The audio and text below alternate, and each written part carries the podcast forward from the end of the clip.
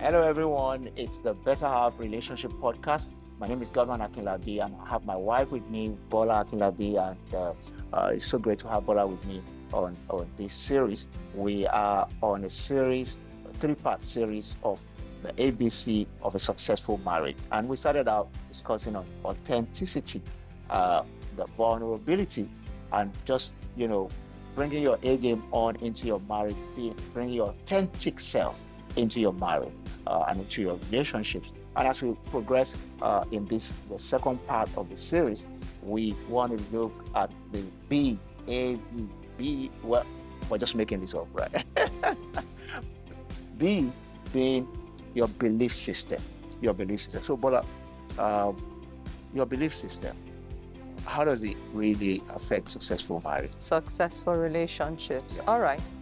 Um, so just dealing again with um, the issues that are critical, you know, for any successful relationship, um, be it a, um, a, marriage, be it a business partnership, you know, um, whatever it may be. When we say belief system, we're not we're not essentially talking about your faith or religion, right?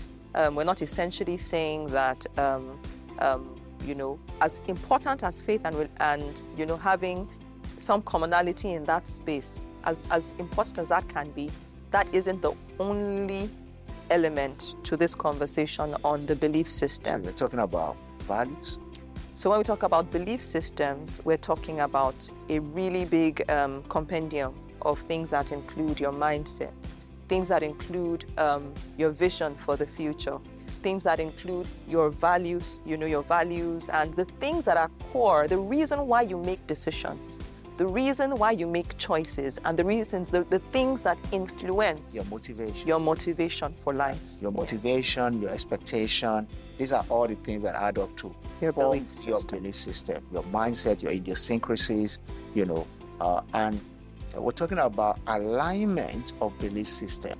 That without an alignment of belief system, a relationship cannot go far. Yeah. Because there's a tension uh, uh, that can be overbearing, which is the tension of uh, the pull when we're pulling in different, different directions. Yeah.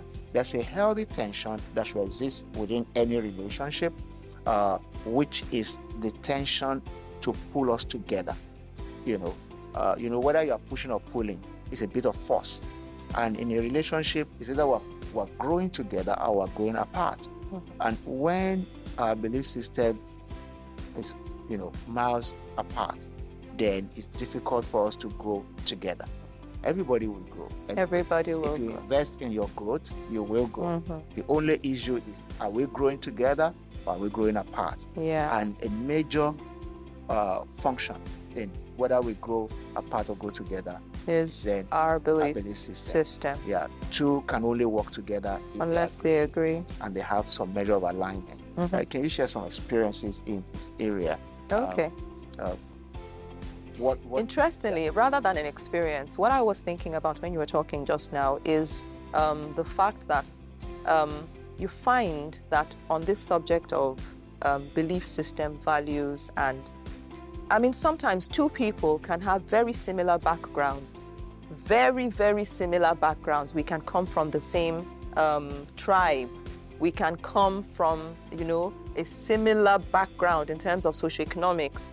But then we come together in a relationship, we come together in a marriage, and suddenly the points of disagreement just show up out of nowhere. And we're wondering, but I thought, I thought this person understood what I mean when I say, you know, and that's where you begin to realize that your language doesn't exactly align in every area. And you realize that when I say it's time to give our family, you know, a good standard of living, for example, what may be going on in my mind and the picture I'm painting in my mind may completely differ from yours, right? And what largely, you know, influences those pictures that we paint in our mind is our belief systems.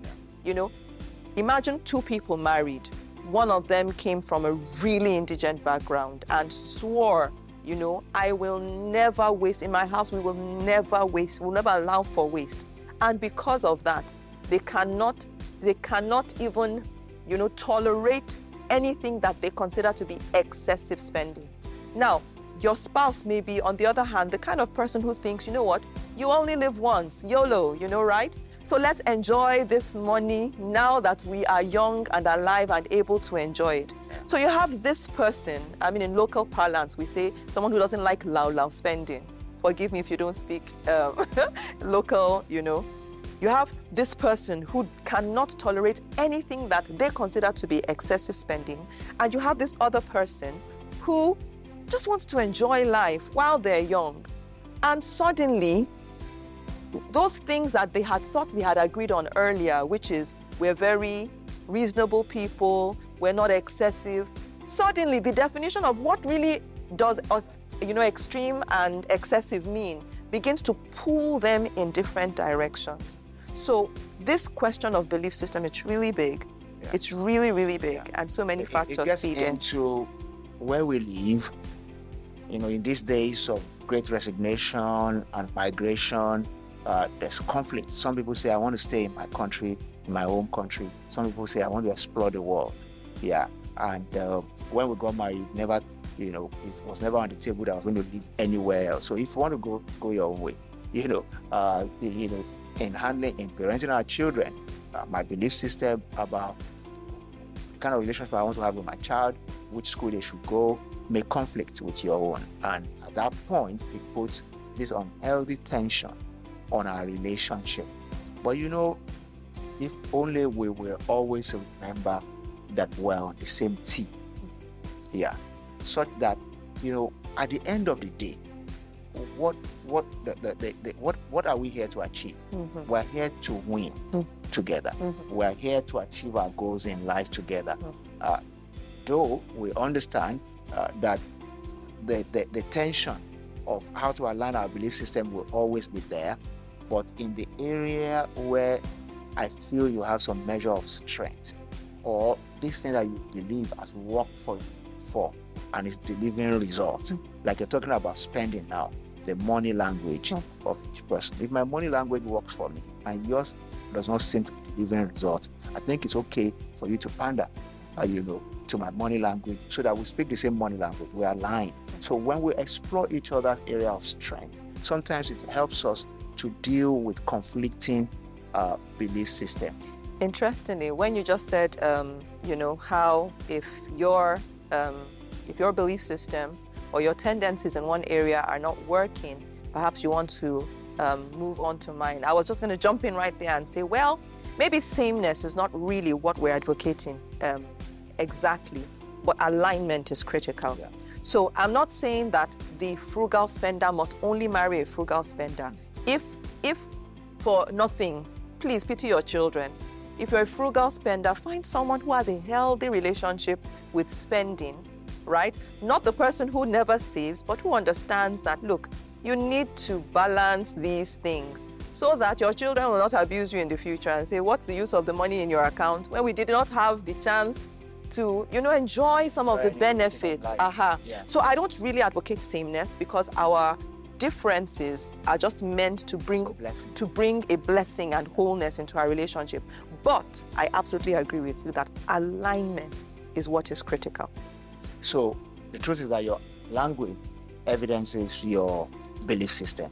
Absolutely. Yeah. So whether it's love language, language of apology, or or uh, money language. You know, in, in, relationship coaching, we have all those kind of different languages yeah. that we try to know what language are you speaking? What is your love language? So if your love language is gift or act of service, we know your belief system is that until somebody has served, they don't really love you.